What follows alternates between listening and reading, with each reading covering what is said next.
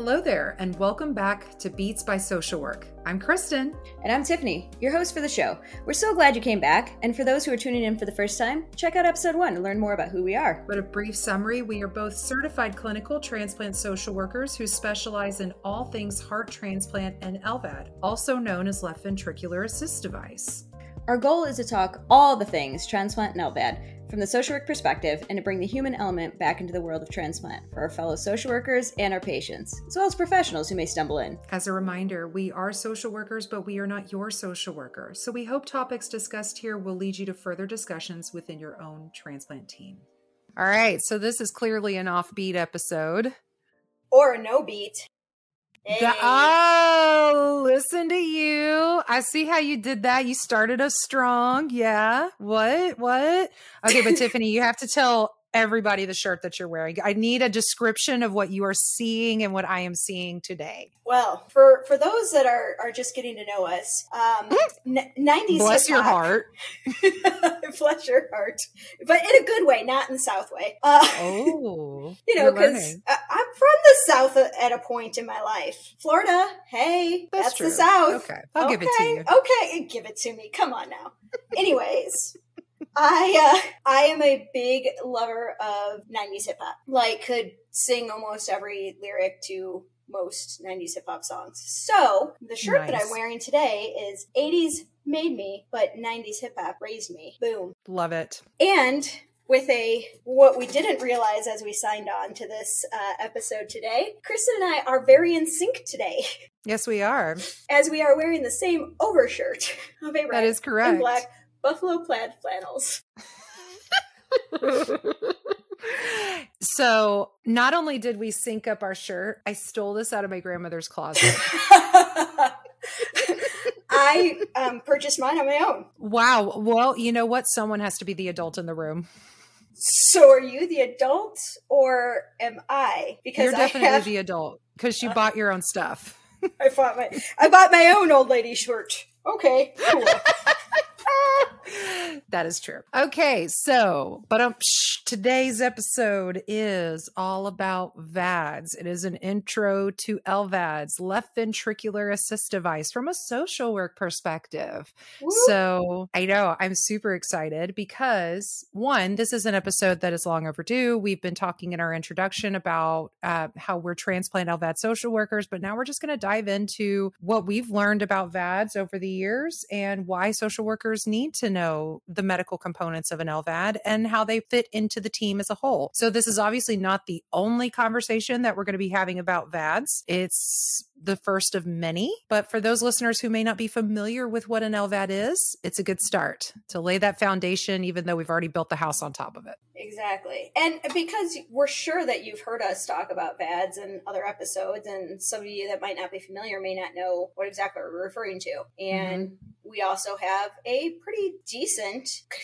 group following. Well, not following, that's not the right word I want to use, but a group of LVAD social workers out there that is underrepresented. I totally agree. A lot of people, when they learn about LVADs, most of the time it's either because you saw that one awful episode of Grey's Anatomy where they cut the driveline, which it doesn't happen that way, by the way, or you have one yourself or you work with them. But the community at large doesn't often get to hear about LVADs, and much less knowing that there's a social worker in and part of your team. So LVAD social workers are vastly underrepresented. And one of the things that's more specific to LVAD social work is, which we'll go into in a minute, but a lot of them are the single social worker for their program, especially if their program is what's called a destination therapy program. So Tiffany, Kristen, do you want to go ahead? I think we were going to ask each other the same question. So Tiffany, can you start us off by explaining what an LVAD is? Well, I would love to, Kristen. I can't do it without, I'm very sad because when I am talking to my patients about an LVAD, I carry a binder that has a photo of an LVAD. And I like to use that as a reference point. And I do it twofold. One, so that as I'm walking around the hospital, I also am representing LVAD as a whole. So I have my binder and the LVAD is out there to people that are familiar with that. But then if I'm in a room and that's the first question I ask after they've been explained, you know, you might be a candidate for an LVAD. Well, what the heck is an LVAD? So an LVAD can also be referred to as a heart pump. And what it is it sounds a little sci-fi, so stick with us. It is a pump that attaches to your left ventricular, so the left side of your heart, okay? The pump is at the bottom, and there is a component that is pumping the blood up to the top so that it's circulating. So the pump, whoosh, whoosh, whoosh, whoosh, whoosh. So when you have a stethoscope, that was a really good imitation of it too, if I might say so myself. Yeah, I'm not going to lie. I'm on board with you. I was like, wow, that's like shockingly accurate. When you put a stethoscope up to a person's heart that has an LVAD, that's what you hear instead of the typical doo-doo, doo-doo. I don't know if I can do it with my microphone, but you hear the woo, woo, woo, woo. And now the newer ones that are coming out, there's a little bit of a whistle in it as well. Some of my patients say that it sings to them, but I digress. That pump is attached to what's called a drive line, or to break it down, like a power cord. So this is all inside of you, okay, until you get to your abdominal, your tummy area. And now each center does it a little different on which side they have the drive line come out. And sometimes it's patient's preference. I actually had one patient that was a guitar player, and the way that they held their guitar, they had a preference of it coming out of their left side. So we were able to make that happen. Of course, scans, there's a lot of medical components into it on determining that. But anyways, it comes out of the abdominal, and then it attaches to a controller and two batteries. Now, not your AA batteries, not your D batteries. These are specialized LVAD batteries, are all connected and must stay connected, and a lot of different ways that you could carry it. And I know it sounds heavy, and well, it is a little bit cumbersome, especially as you're first getting used to it. But there's a satchel that comes at our program. It comes with a satchel that you can utilize, or as some of my gentlemen say, is that a man purse? I don't want to wear a man purse. But there's a lot of different accessories, and I think we'll probably go into that. But those batteries have to be charged at all times. This device comes with additional batteries that should be charged and ready, and you bring with you at all times. But going back to the pump and the makeup, where it comes out of your abdominal, we have to have what's called a sterile dressing change on that, because it is an opening. Now, it heals around that drive line, but it is still an opening into your body, so a source for infections. So you have to have a sterile dressing, and that's not just a bandage, it's not just gauze, it's a very specific and particular way to do it. And again, each center has a little bit different way of how they want their dressing changes to be done, but that's got to be maintained in order to assist with fighting off any potential infections. So, and y'all couldn't see me as I was making my gestures and pointing, but Kristen, how did I do without having the actual visual? So you did it beautifully. You made a perfect example of what an LVAD looks like, and where it goes, and where it comes out of the body in the generalist of terms. And I think you did excellent.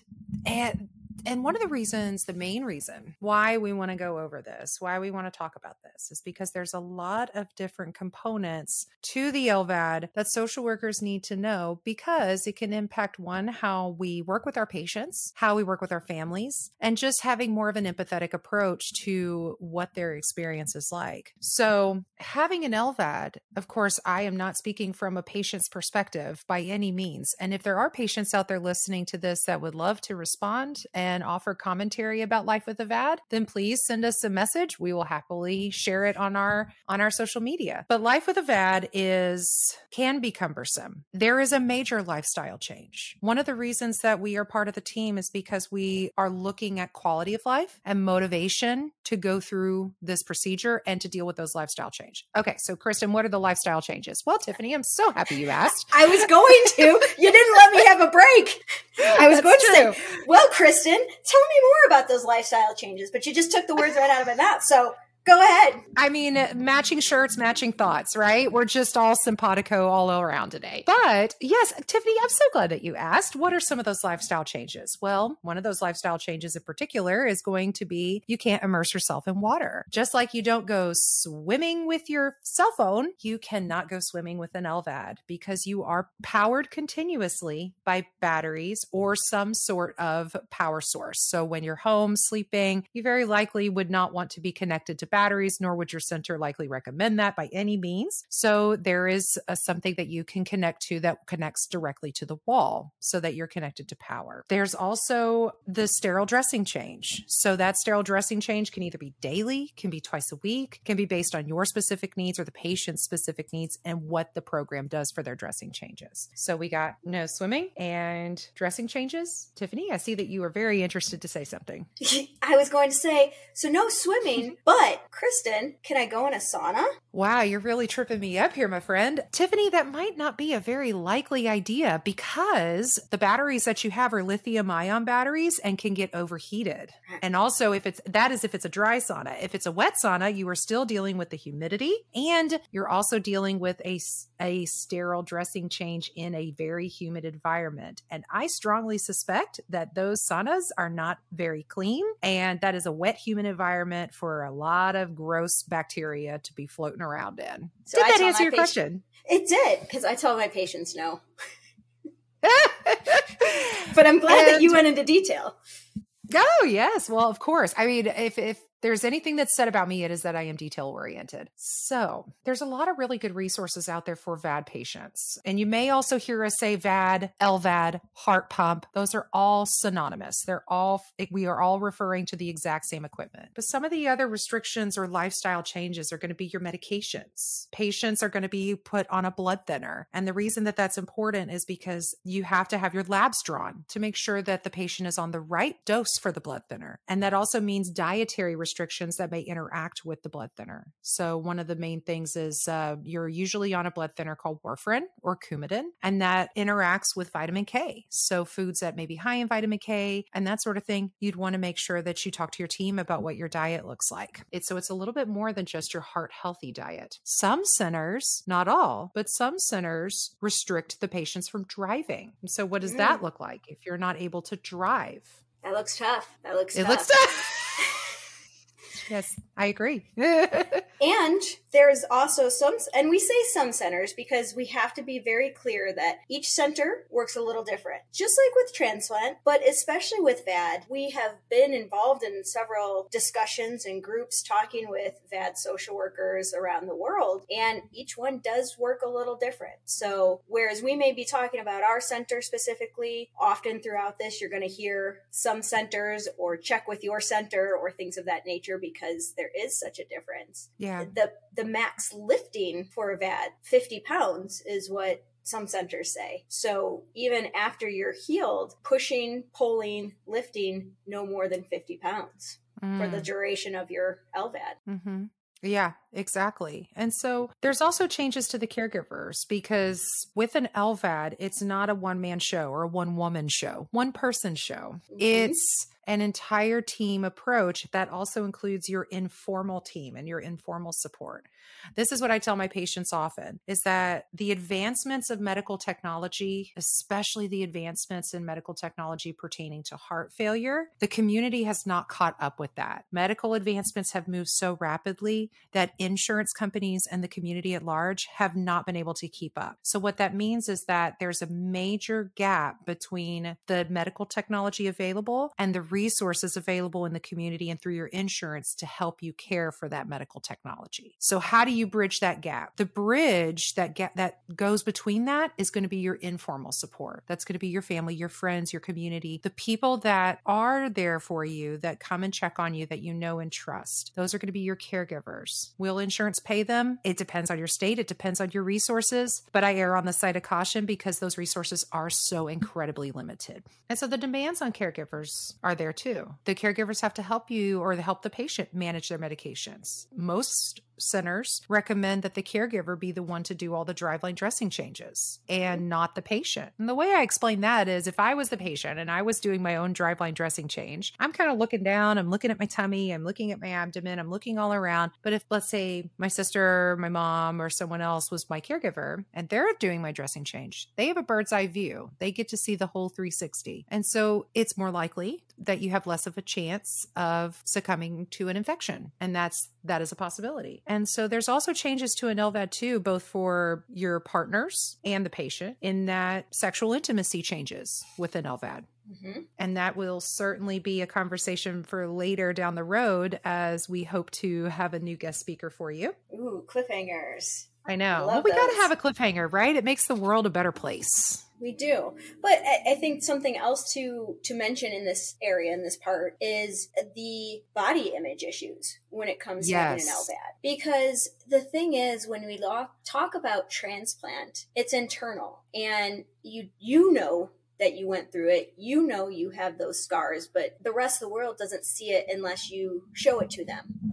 Versus when you have an LVAD, it's out there. You can see it. There are ways to hide it. I have some patients that have come up with some really incredible ways to kind of tuck everything in. But if you're not going to utilize those clothing, accessories, things of that nature, it's there. It's out in the open. The thing with LVAD is it is walking life support. That is correct, Tiffany. It is walking life support. And so often we think about life support as being on a ventilator and having to make the decision to stay on the ventilator or take someone off the ventilator. When it comes to the LVAD, those same decisions actually exist, except you're of sound mind and you as the individual are making some of those decisions. Mm-hmm. And that's also another part of this all to be considered too. And that's why it's so important to really be there for your patients and talk with them about the lifestyle changes as a whole, the what does this mean for me as a whole, and the discussions of what does it mean long term for me. Now, Kristen, you mentioned DT earlier, destination therapy. Mm-hmm. Can you tell us more? And are there other acronyms like BTT, bridge? Well, thank you for leading up to that. It's so funny that you mentioned it when you did, because I was thinking internally, oh, okay, this would be a good segue to this, but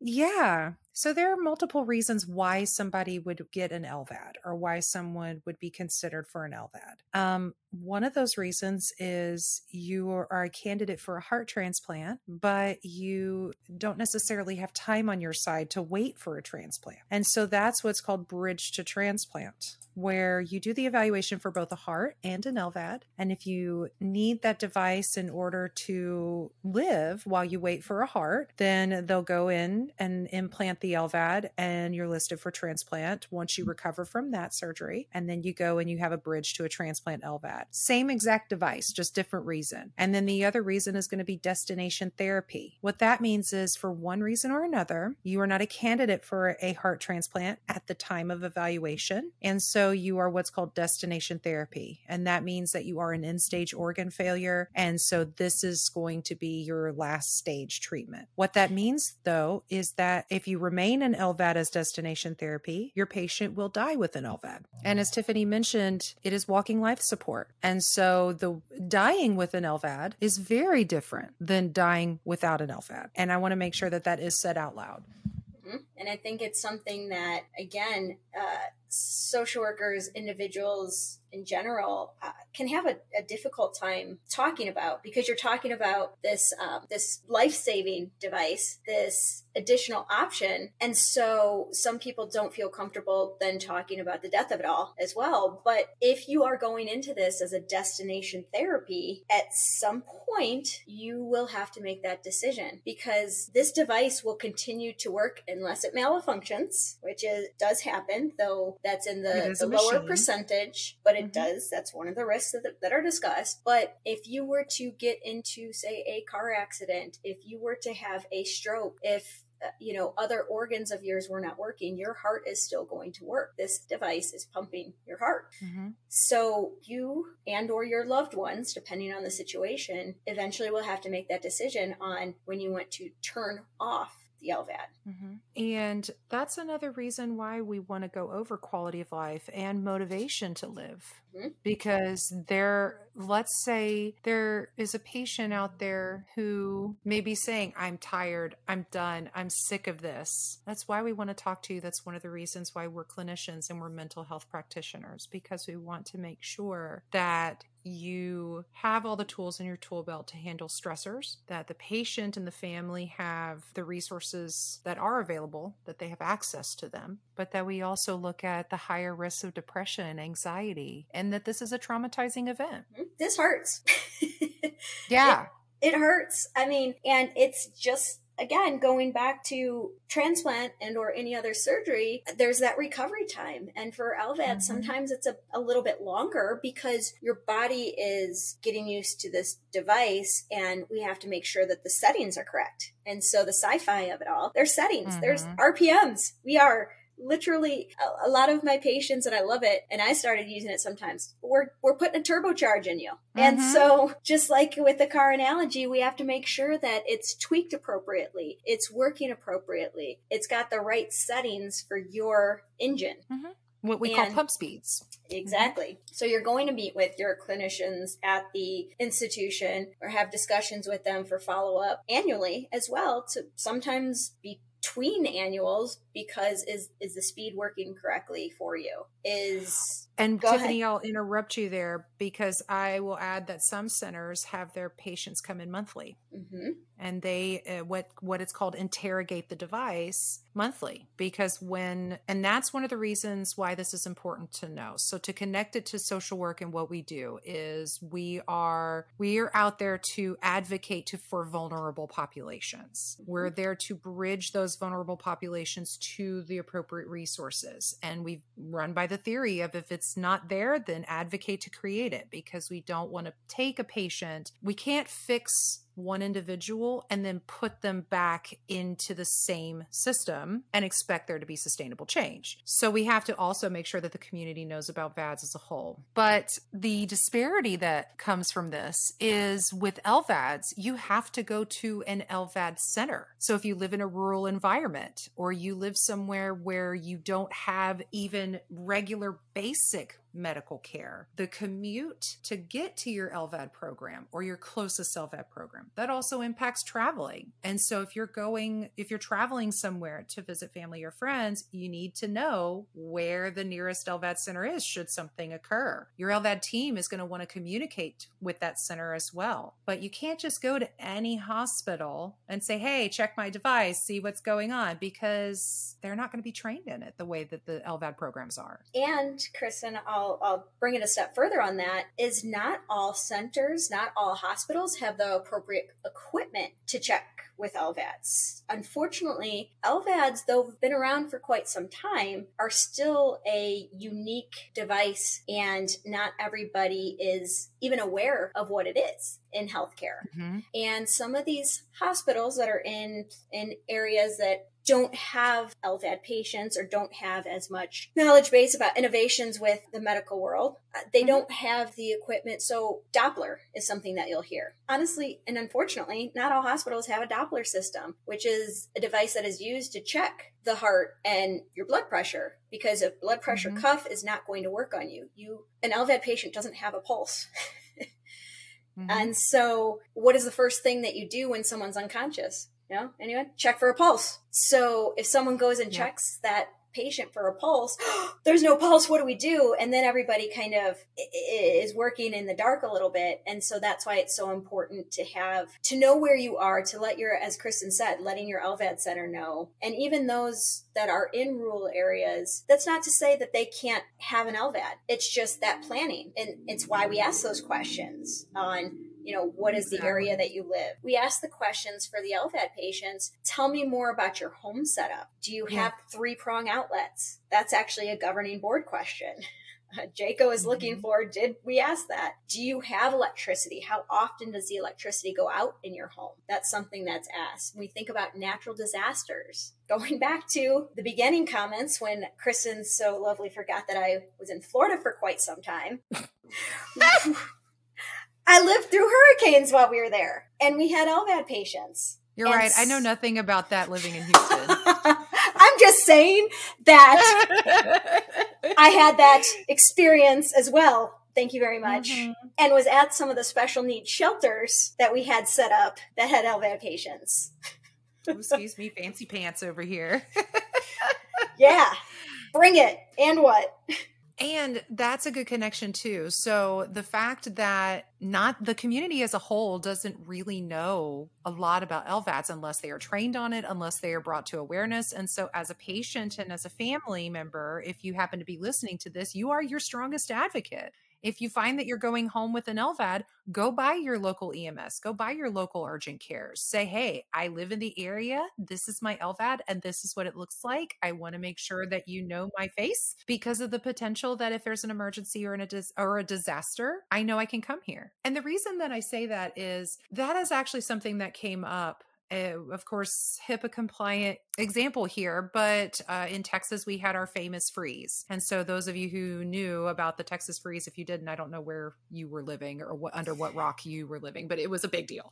We are not equipped for freezing weather the way that some of those who may be from Chicago or from colder areas might be. And so what ended up happening was we lost power. A huge chunk of the state lost power for days. And that meant that there was a major, large group of LVAD patients who their life is sustained by being connected to power. But the community knows about dialysis. The community knows about ventilators. Does the community as a whole know about LVADs? Not necessarily. And what happened was some of my LVAD patients, when I called to check on them, said, I'm running on just a couple hours left of power. I have to come to the hospital because I went to my local fire department and they turned me away saying, no, we won't let you come in because we're not going to let you charge anything here. Mm-hmm. And they had no idea that what they were trying to charge was their heart. Mm-hmm. Kristen, you're going to get me on a soapbox. My passion's coming through, but I'll rein it in a little bit. I love emergency preparedness and disaster planning. But what I will say just in this part is there might be some of you out there that are saying, yeah, but we don't get natural disasters in my area. But just as Kristen's example, sure, they've had hurricanes, they've had tornadoes, but this freeze was unanticipated. Mm-hmm. In Chicago, in the Midwest, in cold areas as a whole, we know that when it gets cold out, we can lose power. We have plans and backup plans for that. And I say we because I've also lived in Chicago. I guess I've lived a lot of places, friends.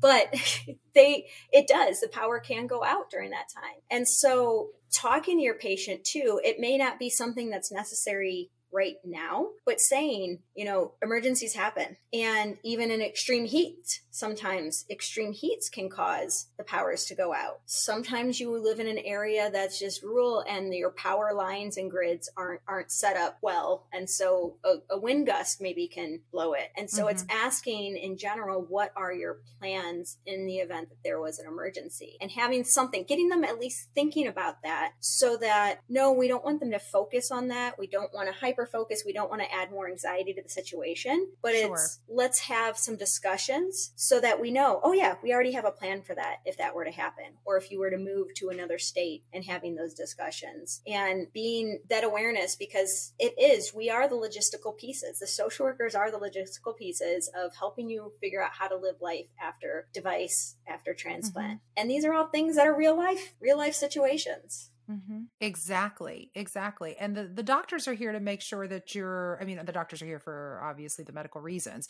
But what I mean by that is the doctors and the evaluation, their part of the evaluation process is here to make sure that you're a medical candidate, right? They're going to make sure they're not doing more harm than good by putting this device into a patient's body. Our job is to look at it as a whole. Our job is to look at what does that mean for them after that? What does life look like with this device? And can they sustain it? Can someone be successful with it? Or are we setting them up for failure because of a social situation that cannot sustain this device? Because the reality is it is not for everybody. It's advanced therapies and it is an elective procedure. I agree. And I think that it also is looking at it from the standpoint of we want to make sure that we are setting them, as you said, up for success, but in the same context that the doctors are looking at it, we are too, but not just in the medical component. It's the all of it. And is there a way that if they don't have the best social situations, can we assist with that? Can we overcome that with them? Can we develop a plan to where they can still receive this device, but also not go for broke, also not put them in a situation that's going to make them worse than they came into the situation as? And so it's the medical making worse and the psychosocial making it worse. And what I'll say too is because the community doesn't know much about LVADs or as much as they could know, because our role is so underrepresented, what that sometimes translates to for our patients is unlike a heart transplant patient or a lung transplant or any solid organ transplant patient where there's tons of media out there about meeting your donor and there's movies about transplants, award-winning songs about it. There's very, very little out there about LVADs. Very little. So what that means is that there's little resources. So you could be eligible for certain resources and apply for certain grants because you're a transplant patient. But what does that mean if you're a destination LVAD therapy patient? It means you're the stepchild, and it can sometimes feel that way. So how do we as social workers advocate for that? How do we help them? That is the question at large. Yes. Yes. And that is the biggest thorn in our sides of it's not sexy. LVAD's not sexy. Right. No. And so that's why there's some heart failure programs out there that we can look into. And we have those on our website too. Go take a look at that. It's under the MCS section of it, but it's bringing that awareness for having more programs out there that are willing to assist the LVAD patients. It's bringing that awareness to even, unfortunately, there's some medical personnel that aren't familiar with this as being an option. So they're not referring their patients in a timely manner or even suggesting that this is an option for them. And so that is very unfortunate. And that's another reason why we want to get this out there. There's people that have no idea that this exists or think that it's so far off or unfathomable, it doesn't come to their mind when they have a patient that they can no longer assist medically. And so bringing that up to say, hey, what about an LVAD? What about that heart pump as an option? Yes. And I'm just over here so excited that you said that because it reminded me of something I wanted to say, and that's Happy Heart Failure Week. I don't know if you can say Happy Heart Failure Week. So this week is Heart Failure Awareness Week, and that is through HFSA, which is the Heart Failure Society of America. Woo. If you haven't heard of them, I suggest you go look them up because they are a super cool group of professionals and very, very smart people as well. But interestingly enough, the theme for this year's Heart Failure Awareness Week is actually exactly what you just said. It's about function of the heart of a failing heart, realizing that heart failure does not automatically mean palliative care, that there are advanced heart failure treatments, there's medications. And so that's one of the things too. A lot of times when a patient is evaluated for an LVAD, they may be put on a medication that's an IV because the pill medications are not working anymore. And that IV medication might be something called an inotrope. An inotrope? I'm so excited you're bringing that up. Yes, please tell me why you're excited that I'm bringing this up. Because that is another consideration of options for advanced heart failure. And oftentimes an inotrope is utilized prior to an LVAD. I have had some patients that have been on an inotrope and an LVAD that were waiting for a heart transplant as well. But inotropes can also sometimes be referred to as pump. So we also want to make sure that language there, because sometimes patients hear pump because with the IV medication from an inotrope, it's attached to a pump as well, but externally, it's all external. And so I have had patients that have gotten a little confused, and I can see why. You're talking about pumps. And think that when they're going through an LVAD evaluation that they've already been talked to about it because they've been talked to about inotrope or vice versa, actually. They think they're already on a heart pump because they're on an inotrope, but it's different than an LVAD. So sorry, I'm just really glad that segue because I was thinking about that earlier. And so I'm so glad we're in sync today. I know, just in so many ways. It's wonderful. And I just like to say that I consider myself to be a woman in science because I work with a machine and I am a social work scientist. There is a good colleague of mine that uses that phrase. I am a social work scientist, and I have told him that I am stealing that phrase. And it's true. We work with an incredible piece of scientific and medical technology, and we need to be proud of that as well. And so learning specifically what the LVAD does, how it functions, what it means for our patients, that's how we take that medical piece and all that jargon and help our patients cope with it, how we help translate it, and how we make sure that our patients are heard. Because if we're not even understanding what's being told, how can we make sure that our patients are understanding what's being told to them? Informed consent. Thank you. That's understanding exactly right. Risks and benefits. Right to autonomy. And those are all pieces that are also part of the evaluation from governing boards too. So It's all that to be said that you don't have to explain this to your patients necessarily. You don't have to explain the why and the medical pieces, but you do have to know it so that you can help them understand it. Mm-hmm. Exactly. You don't have to teach them to do the driveline dressing change, but be open to the possibility that you should observe a dressing change or you should observe teaching of a dressing change, because learning something new, no matter how well educated you are, just like Nikki said in our previous episode, that is a stressor in itself. And your higher level of education or your level of education in general should not preclude anybody from any barriers that may make it even more difficult to cope with learning something new. Mm-hmm. So let's learn how we need to help our team adapt maybe the teaching style or how just in general, making sure that our questions and our patients are heard. Exactly. There are a lot of cool devices that can help in that learning style now too. And a lot of adaptability. Yeah. I had a patient that had trouble hearing. The caregiver had trouble hearing. And there was concern over, you know, if a patient is unconscious and can't hear an alarm going off, what happens? How do we overcome that? And there's a lot of cool hearing impaired devices that will vibrate that you can put under your pillow that would pick up the alerts from the LVAD. So it's knowing where the opportunities for growth are, the vulnerabilities are, and figuring out, is there a way to overcome those? Mm-hmm, absolutely. And I think that there's just one closing thing that is worth exploring as an introduction to LVADs, and that's the driveline infection. So when you have a patient, I'm going to just briefly explain it, but when you have a patient who has an LVAD as a destination therapy, they are not a candidate for a transplant whatsoever, and they get a driveline infection. What that means is that the cord that is coming out of the abdomen, that opening, that the dressing change is being done by a patient or a caregiver, that component or that part got infected. And what happens